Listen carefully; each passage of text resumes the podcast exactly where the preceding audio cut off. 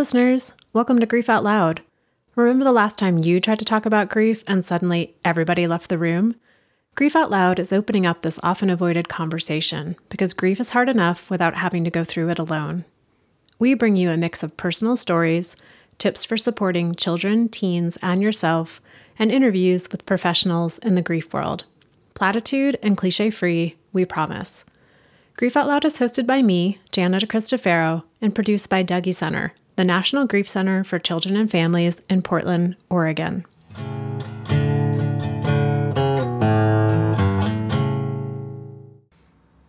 What does it mean to be a cultural kinkeeper? And how does that idea relate to grief? These are two of the questions I explore with Anika Chabra, co founder of Root and Seed, a platform meant to inspire people to collect and document stories, recipes, and traditions.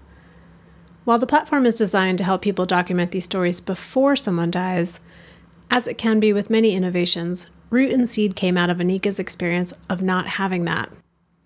When Anika's mom died suddenly in 2019, she realized just how much she didn't know. Not just about her mom, but also about their family history and their cultural traditions. After her death, Anika went searching for this information learning more about how, as a child, her mother lived through partition in India and Pakistan, and about how she then moved from India to England and eventually to Canada. She also learned more about the rituals, traditions, and holidays connected to their culture. Anika realized that she was tasked with stepping into the role of being a cultural kinkeeper in her family, to deeply connect with her cultural background and to explore the meaning of those rituals and traditions that her family had always observed. Root and Seed is Anika's offering to help others have meaningful conversations with their family members in the hopes of recording these important stories and legacies. Anika, thank you for coming on Grief Out Loud today. Thank you, Jana. I am just so thrilled to be here. What do you want listeners to know about you today? Well, um, my name is Anika Chabra. I live in Toronto, Ontario, Canada. You've got a friend up in Canada now. Um, I guess what I want people to know about me is I have many parts to my identity. It's always an interesting question, right? Um, I'm a wife. I have a loving husband, an incredible husband. I have two children, so I'm a mother. I used to be in corporate and I actually decided that uh, I wanted to do something more entrepreneurial, which is something we're going to get into today. Uh, I have a brother. I'm a, so I'm a loving sister. And I guess in the context of what we're going to be talking about today, it's really important for me to note that I'm a daughter, um, and a very proud daughter, and a very proud daughter of both uh, both my my mother and my father. Uh, my mother, who has sadly passed, um, and then finally, I am a co founder of a beautiful platform called Root and Seed. That platform was birthed two years ago, actually, two years this Saturday on July 22nd. So we're, we're recording in the middle of July. And what we do is we harness the age old power of storytelling with intuitive technologies and physical products and tools and inspiration to allow people to claim, honor, document their beautiful family stories and recipes and tales for, for safekeeping. And I know you mentioned your mother who who has died and how I know we're going to talk more about this, but that their mother's death was really kind of the start of the incubation of the idea for root and seed. So tell us a bit about your mom, like how did she mother you? Such a beautiful question. Um, I think in order to answer that question, I'm going to talk to you a little bit about her upbringing. Feels right to start there. Uh, she was born in what is present day Pakistan in a Hindu family before the Pakistan and India partition and her family was forced to leave in a moment's notice from from Pakistan and sort of leave in the middle of the night with very little possessions. And these are things that I've discovered as I've birthed the platform Root and Seed. And so she had a very sort of tumultuous upbringing. Um, her family went from I would say, rather stable and middle class to poor. And of course, many Muslim families were displaced and and you know forced to leave their homes, and and the same thing happened. That became and began the start of the demise. I, w- I would say of her father. She attributed him, you know, sort of getting into a little bit of de- depression and uh, having some physical health issues as a result of that world event and the effect on their family. And so sadly, she lost her father when she was 18. That was, in my mind, a big pivotal changing point for her. She she it lit a fire under her. She was very determined to not have a poor life. She wanted to leave India. She wanted to go for higher education. And so she did a BA, she did a master's of education, she did a master's in English. Like you're talking about somebody who, at that time, uh, you know, a South Asian woman, uh, was highly educated. And um, she was introduced to my father, and they got married in a week. He lived in England. So to her, that was great because that was her ticket out of India. That was her, you know, I can leave and I can start a new life. And that started the phase of her life where she, you know, India was sort of in her rear view mirror, is sort of the the next phase of her life. Then, of course, she had my brother and I when they moved to, to England but she never left that sense of determination. She was very professionally determined. Um, she always wanted to do better when it came to prof- professionally, and uh, so she became a teacher. And then when she moved to to Canada, vice principal, and then a principal. And so I would say, to answer your question more directly, the beginning of our relationship I wouldn't say was a loving mother daughter relationship in a very typical way. It was more that I was in awe of her. I was in awe of this woman who had, despite all odds, uh, powered through it and taken control of her narrative and her life. I would say the first, I would say 18 years of my life with her, 16 to 18 years of my life with her, was a real sense of me witnessing greatness in front of me and having an incredible role model to be able to look up to. But i wouldn't say i get all the warm and fuzzies that you know some of the kids some other kids who may have grown up in other households would get when they think of their mom. And i'm highly generalizing believe me i know there's relationships out there that are not stereotypical. And then the second half of my relationship with my mom and, and the way that she mothered me, I think would be best described as you know, I started to do the things that she did, like graduated from university, decided on a vocation, got married to my husband, had children, and suddenly something switched. And all of a sudden, I had more of a friendship relationship with her. And i could sort of you know we we started to bond over shared life milestones in many ways. So i had a lot to share with her and a lot to learn from.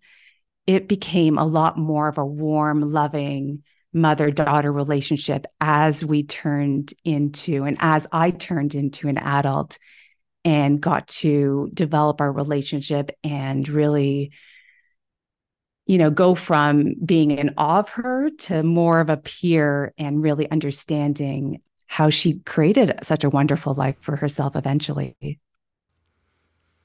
When your mother died especially now thinking through the way your relationship had evolved and developed in that second part of your life with her what else did you lose? Yeah, my my reaction to that is I've lost so much, yet I've gained so much. And I'm sure this is a narrative that that many of your the folks within the Dougy Center, but also um, you know, your podcast guests think through as they think about things that happen, the sort of post-traumatic growth that can happen through a loss like this. But on the losing side of things, you know, not having her physically here was was tremendous. The first few months, the first few milestones were just incredibly hard. You know, the idea that even though I had a really strong role model for 44 years and many for many like you know 24 years of those of those 44 years as I became an adult and and went through all the life milestones as she did the idea that she wouldn't be here to be a role model for my own daughter my own children was very sad. You know things like picturing and seeing my father for the very first time walk into my home or walk into our local mall on his own. You know the idea that i wouldn't have pictures of her anymore that she wouldn't be part of the milestones it just it was something that was so present for me and then months in the sort of secondary losses kicked in and i realized that that resource that i had before to answer some questions, to be my gut check, to be the person to check in with, like, am I on the right path? Am I doing the right thing? Was no longer there. And I remember somebody had said to me, a very, very smart man who was a friend of both of my parents, a little younger than both my parents. And I remember him saying to me, Well, you aren't given an instruction manual when somebody dies. And for me, I was like, well, why not? I had an instruction manual for everything else in my life, for all the other milestones. And, you know, it, it's, and I'm not going to try to not use a platitude or cliche on this podcast for sure. But, you know, the very person who had gone through grief so tremendously and so deeply and so intimately was no longer here for me to call. This idea that I couldn't share this now new, new phase with her, which is an inevitable, right? Getting married, having children, the natural order of things, whatever you want to call it. Parents die, those things happen. But it was tremendous to me that I just couldn't pick up the phone and say, Hey, mom, I'm feeling like crap today. like, what do you do when you're feeling in the dumps when it comes to losing a person? You've been through it. Tell me how that feels. How do I get through that? Was just overwhelming. And lastly, I would say, of course, since you know she was the impetus for the reason why we started Root and Seed, but I really wanted to honor my mom when she passed away. It was very important to me I didn't know how. I went through the ideas of things like doing a scholarship fund, you know, at our local teachers' college, um, building a school, getting a bench, you know, planting a tree, like all those things went through my head. And I couldn't quite nail it on what I wanted to do to honor her. And my first inclination was, well, I want to write the book of Rama. Her name was Rama. And I wanted to write that book so badly, Jana. And I realized I couldn't. I didn't have the stories. I didn't have her life stories. I didn't have her early day stories, save for a few of them that I've now discovered. Um, and I just simply could not write that story. And that was very saddening to me. And so what I did was I asked my dad, I was like, you got to write down everything. this has got to happen now. So I hired a service that every week he got an email and he wrote a story. And, you know, he's pretty digitally literate for somebody in his, his 70s and 80s. And so he wrote the stories and he wrote it obviously from his perspective. And it was very cathartic. And he wrote about her passing and all these other wonderful stories that, and I'm so glad I have those stories. Um, and it was a useful thing. And I, I, would never take away the idea of doing a memoir. I think that's so important. I think many people should do it. I think they need to do it in their 50s and 60s. I, I think you write, need to write down the stories immediately. As soon as you know them, write those down. But what um, was absent in that process for me was once again, we were putting the onus on the elder generation to do things. And I couldn't quite understand. It felt, it felt like kind of felt icky, probably the best word. You know, they had done so much, particularly my immigrant parents had sacrificed so much for my family and my brother and I to, to th- succeed and to thrive and to avoid all the things that they had to go through when they were younger. Yet when it came to storytelling, we were once again putting the onus on our parents' generation to do the documenting. And one thing I realized also was that because I was not involved in the storytelling and the documenting, that I was missing out on healing some of the generational trauma that I clearly needed to heal as I discovered more and more about myself and my identity post my mother's passing. And so the texture and the values and the attributes of root and seed come hmm. from that central place of it is not our parents' generation's responsibility. In fact, it's our generation's responsibility to now take on those stories, to own those stories, to document those stories. One source of that information is definitely our parents' generation. But the healing that happens between conversations and collecting stories and bearing that trauma so that it does not go on to the next generation can only be done, in my opinion, through conversations. And that's why Root and Seed is why it is the way it is today, because we truly believe that it is that sandwich generation, the younger generation's responsibilities to now take on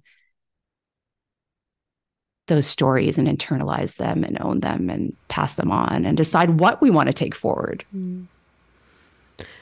Given that you were needing to do a lot of this story exploration and research into your family line, into your culture after your mom died, what did you discover about grief in your family's history? I know you mentioned you know that your mom's dad died when she was 18 and and the grief and the trauma of partition and just wondering what else you discovered or, or how that showed up in your family. So I did witness the loss of my grandparents when I was younger, around 18, 19. They were in their late 70s, which at that time was, you know, they had lived a full life. And um, I didn't have a lot of experience with grief. But I have to be honest, there wasn't a lot that we talked about. I didn't I didn't hear about my grandfather a lot outside of the kind of sad story about him you know sort of the the things that that he had to deal with uh, once they had to move. And it wasn't a conversation that entered into the dinner table or it wasn't something that we talked about intimately at all. And i ha- didn't discover very much about it um, as i've gone through the history of of my family and documenting the stories right now. I will say now that i have been through this you know, because it's such an important part and phase of life and an inevitable, it really does feel like it's something that I bring to my children a lot. I talk about my mom a lot with them. They they hear her name. We talk about stories and not in a like we're going to bring this up and and sort of be um I don't know, not sad, but like not not on the sad days only. We also talk about this on like the everyday everyday um kind of cadence as well. And so I'm trying to reverse the absence of understanding grief in my upbringing um, in a way that my children can now access that when they do inevitably feel grief in their life and experience that. Um, I'd also say you know in hinduism we we believe in incarnation and the soul lives on and So, this idea of feeling into your feelings and being really sad wasn't really present for me. I recall at my grandmother's uh, funeral, my paternal grandmother, who I had a very strong relationship with, and she, you know, taught me how to pray, and I spent lots of time with her. But I recall bursting out into tears. And I remember family saying, shh, shh, shh, shh. No, no, like everybody, no, you got to keep quiet. And I couldn't understand. I was like, I'm really sad right now. like, I really want to feel these feelings.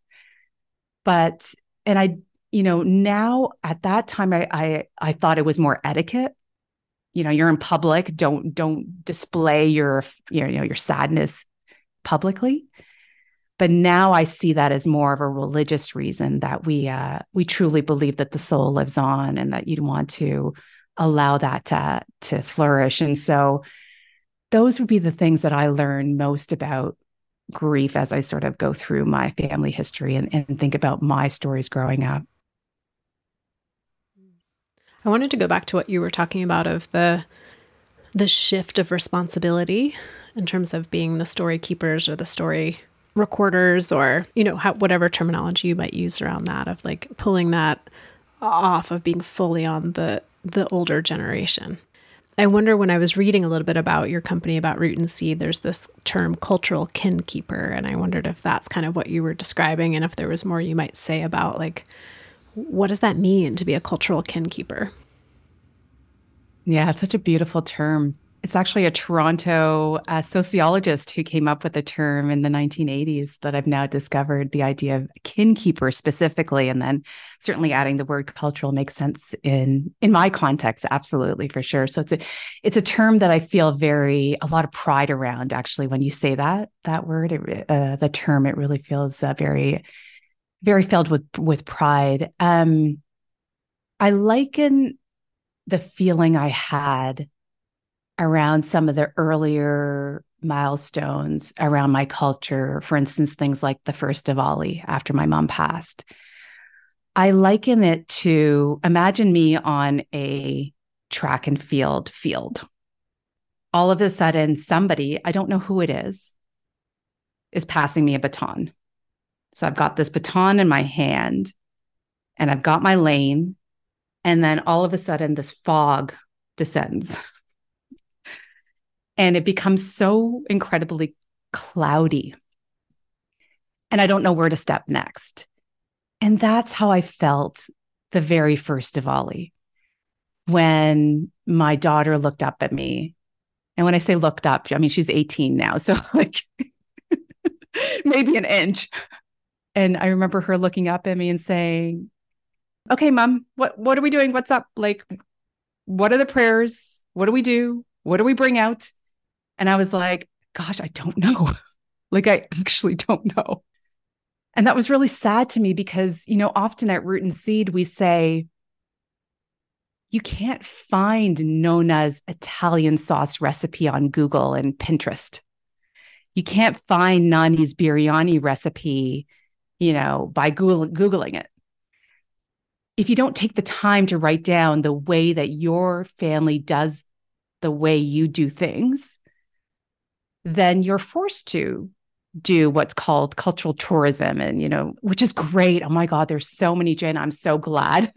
I'm so glad that there's companies out there that allow me to connect with my culture even though it's not my way of doing things. So i'm so glad for those guys. I'm, i really am and we we spotlight them a lot at root and seed so i definitely want to mention that.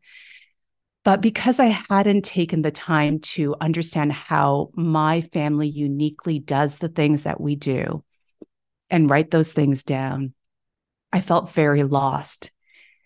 And so when you say the word cultural kinkeeper, it now brings a smile to my face because I have discovered the way I do things through, uh, you know, interviewing extended family members, my father, writing those things down. And so now I feel a sense of pride around that. Um, immediately, I felt a lot of fog, but it, you know that has now dissipated and lifted for sure.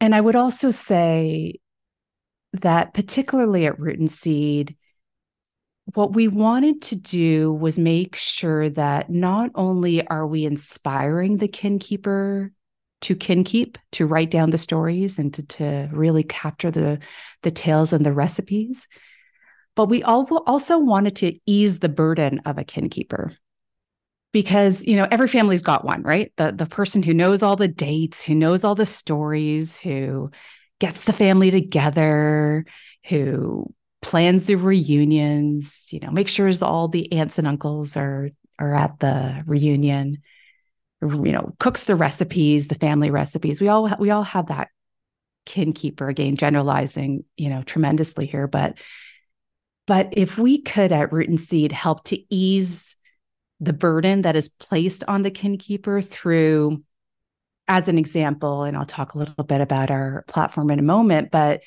you know we have two different entry points in our our web app. And one is through children questions and one are through adult questions.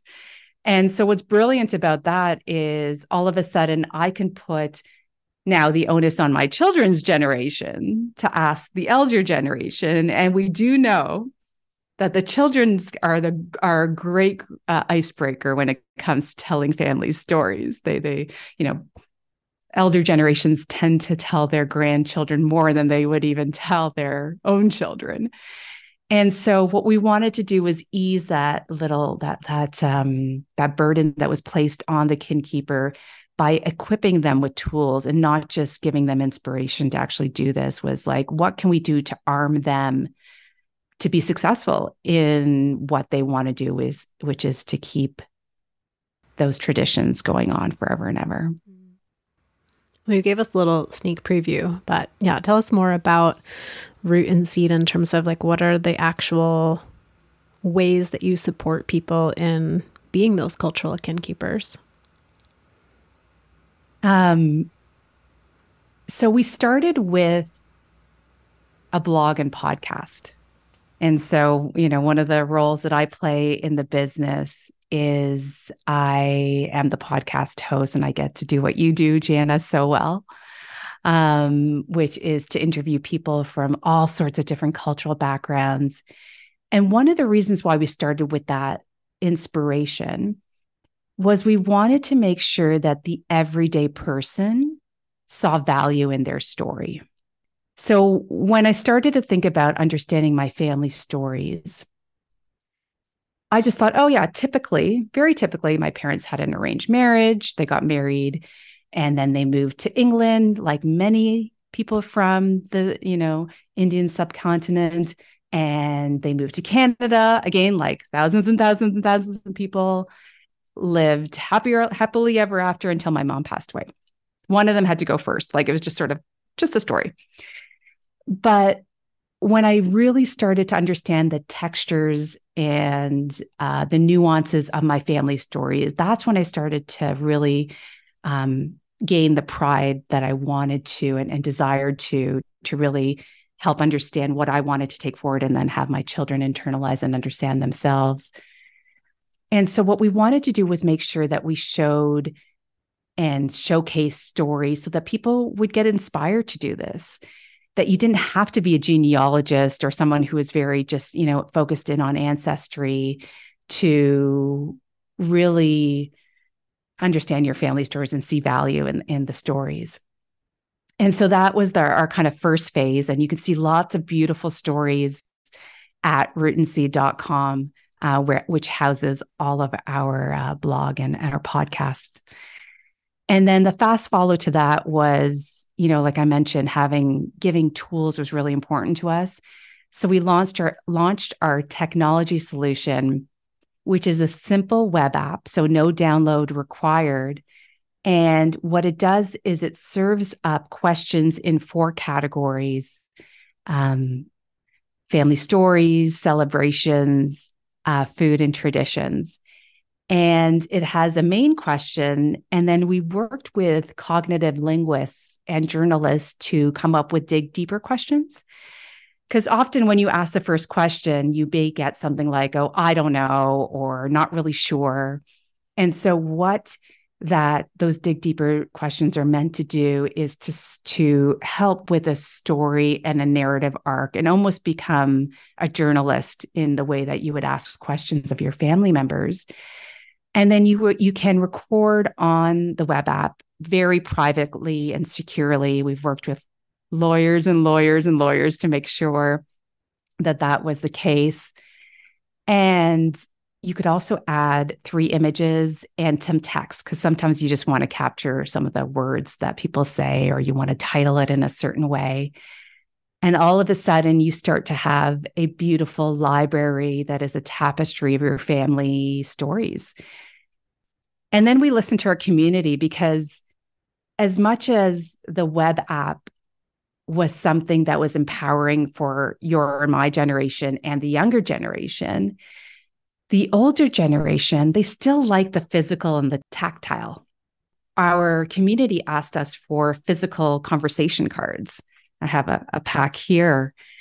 And so what we did is we printed the top 68 questions from our web app and printed them onto cards with unique QR codes, which link to the exact question on the web app. So you can play this on your own and just have the one question or you can play it with the web app open and you can record and, and discover more questions on there so that was something that happened earlier this year we did a kickstarter and you know sold out in an hour and all the all the wonderful things to to help validate that this was something that our our community would love.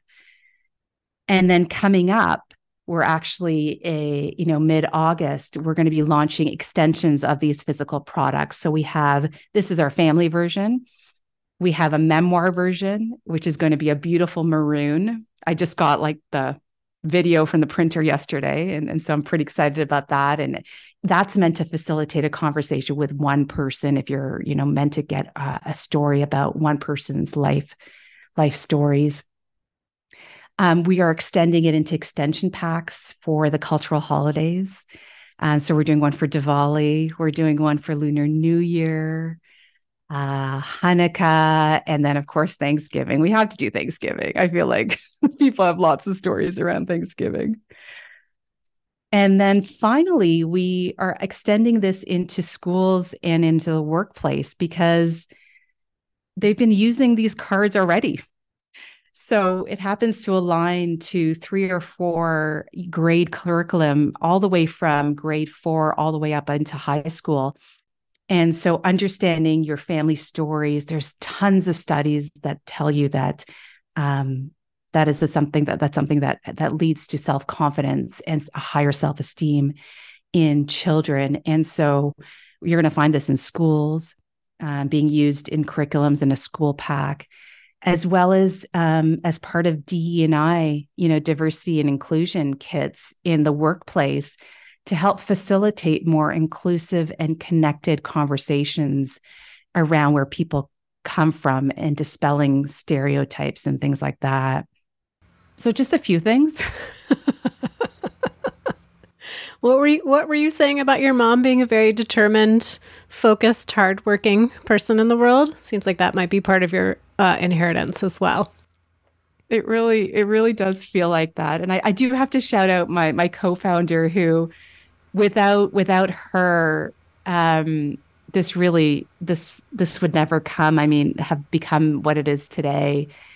Yes grief has informed root and seed and me turning i guess pain into purpose. And i'm sorry i don't want to use any platitudes or, or but i had to.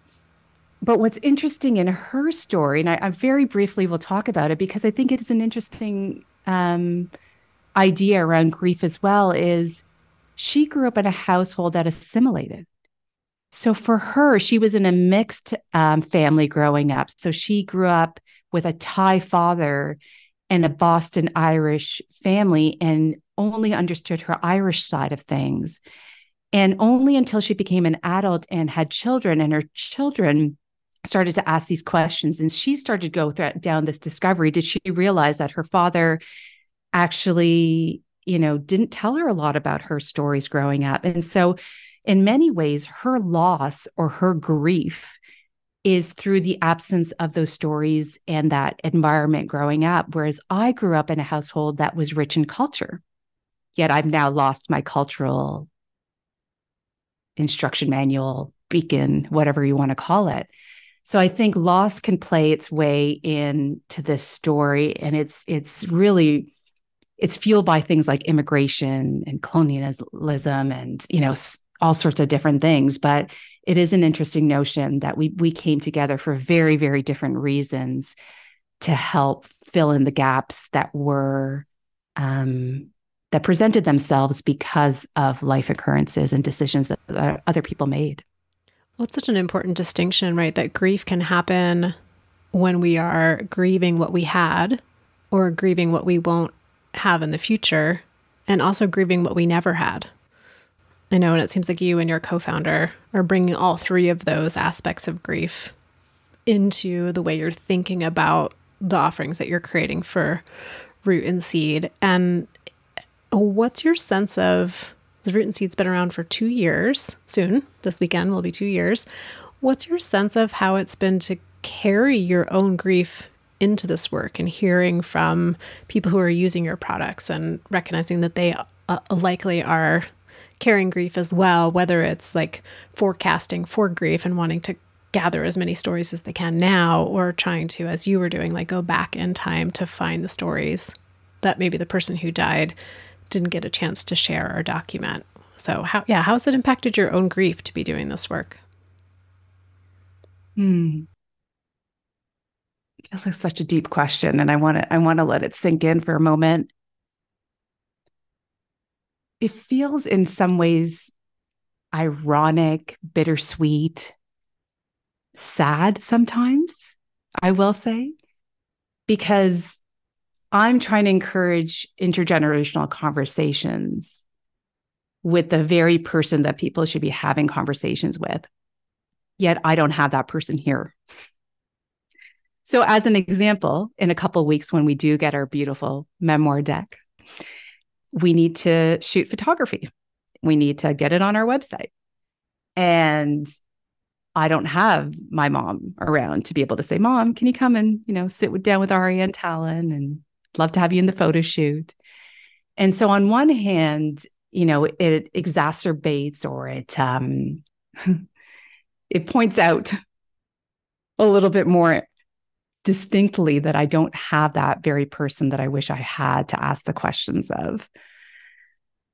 But then to our earlier discussion just a couple minutes ago, do you always, do you ever always have the answers sometimes? Like it's like, you know, we all do suffer some loss in some way and gaps. And do we always have those answers? Like, frankly, did my mom have all the answers and all the question, all the answers to the questions and the ways of doing things? And did my grandparents have those answers? And so sometimes you just have to be grateful for what you got when you did get it. and then trust a little bit of intuition, perhaps, or a little bit of, I'm going to pave a new way, or I'm going to start a new ritual, or I'm going to do what all my other ancestors did and try to figure out how you navigate your way forward and, and allow that fog to dissipate and to clear for yourself. You know, for me, my grief is very present. it's been four years.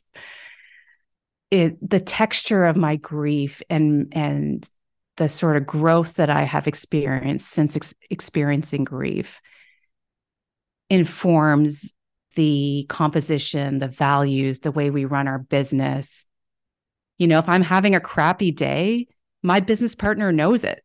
You know, the day after Mother's Day this year, I didn't have such a good day, I'll tell you that. I overextended. I tried to like power through super mom, host, go to a spin class with my daughter, go have coffee with a girlfriend. Like, I don't know what I was thinking. You know, I I felt it the next day, and it's interesting. I I read a really interesting article in the Atlantic about. It was in the Atlantic, but it was somewhere around the the burden of the kin keeper, and how we should actually give the kin keeper Mondays off, not and and kin keeper or sandwich generation caregiver, whatever term you want to want to use. But we actually should give the that person the Monday off, not the Friday, because Monday is actually the day of burden because they're dealing with all the family stuff on the weekend. And I remember them the day after Mother's Day just being one of those exhausting days that I'd overextended myself grief wise. It, it's so central to why we started the company. It's so central to our audience, our community. So many of our community are grieving. So the sensitivities around grief are very present. And so I have to, I do live my grief every day through the work that I do, but also be sensitive and forgiving and compassionate to my ability to perform, be a founder, be a business owner, you know, if I don't want to go on an Instagram live, I don't go on an Instagram live. Like sometimes I don't want to. Sometimes I feel like I want to throw all my toys on the floor in my playroom and cry my eyes out. And so the textures of that grief journey um, definitely present themselves in the way that we run our business. I hope that answered the question. Speaking of questions, as we come to the end of our conversation today, I'm wondering in this moment, if you have access to what I'm just thinking about like your company is so based on questions, asking people questions. And so, like, which question in this moment do you most wish you could ask your mom? And it might be a big conceptual question, but it might be a really tiny little tangible question. I was waiting for somebody to ask me that question. Of course, it was you, Jana perhaps I'd I'd love her to know something if that's okay. You know, I'm wearing an Om sign around my neck. And, you know, before she passed, she had lost this. And she had thought she had dropped it down the toilet or something like, you know, sort of toilet beside the sink and, you know, take off your jewelry. You know, I think she had taken off this this uh, pendant and thought that it had um, gone in the toilet and it was gone forever. And then she had passed. And my dad actually just found it about three months ago. And when he was vacuuming, because she had passed away at their um, at their seasonal home in, in Phoenix, Arizona. And he was vacuuming and he found it and he was just so thrilled to give it to me. And I I just feel so thrilled to have received it. But if I could if I could tell her something, um, it would be that that it's safe and it's here and I'm wearing it with pride and I smile every time I put it on now. So it's it's definitely something that will live on and and it's safe with me. So she she can rest assured that uh, that will continue. And you know just bringing this back to culture and bringing it back to root and seed and bringing it back to stories and and traditions you know it's it's no wonder it's an om sign it's something that's very very intimate um intimately connected to the hindu faith it's almost a symbol in many ways of her knowing that her the traditions and her culture and the ways of doing things that are unique to our family will continue. So. Well, Anika, thank you so much for sharing, you know, so openly about your mom and about your grief. And I know before we started recording, you had shared, you know, I've been interviewed a few times, but I'm usually talking about my company more from like a business perspective. And so I appreciate you dropping in to that grief space today with me and and with our listeners. Thank you, Jana. I just I want to tell you to keep on doing what you're doing because you um you definitely have an ability to help others through this platform. And hopefully, we can all leave this world a little bit more healed. Um, and that's certainly what we're trying to do at Root and Seed. And I feel like you're doing through the generational work that you're doing um, at the Dougy Center. So, thank you. Well, I appreciate that. And I, I uh, I know you mentioned your company's uh, website, rootandseed.com. Are you all also available like on the normal not the normal, all the regular social media channels for people to follow. I know you mentioned Instagram Live, so I know now people would love to see you do one. Oh yeah, we're on all of them. We're on Root and Seed. So you can find us on all social media handles, including Threads, which is the new one. Um, but that's Root and Seed Co, C O at the end. Uh, rootandseed.com is where you can learn all about the inspiration and the stories. If anybody ever wants to be featured and tell their story on our platform, we would be so grateful to do so. And then to access the web app, which is actually free for everyone to use, um, you can go to capture.rootandseed.com. And then finally, you can find all the products. Uh, and I love that I can say products now. um, uh, hopefully, when this airs around August, um, they will be launched into the world, but you can find those on rootandseed.com as well. Listeners, as you know, I always do. I'll put all of those links in the show notes if you didn't catch everything uh, that Anika just said of ways to follow Root and Seed on their website or on social media. And Anika, yeah, thank you again for taking time today to talk with me and to share your story with our listeners. Thanks, Jana. And listeners, I say it each and every time thank you for being part of our community, for tuning in, for sharing the show with people who you think might be helped by what we're talking about here. And uh, for those of you like Anika who email me and tell me what the show means to you. So if you'd like to do that, you can reach me at griefoutloud at dougy.org. And uh, dougy.org is our main website where you can find all of our downloadable resources, information about our local programming, and all of the episodes of Grief Out Loud. Excited to share, as always, that our podcast is sponsored in part by the Chester Stephan Endowment Fund. Thanks again for listening. We hope you'll join us again next time.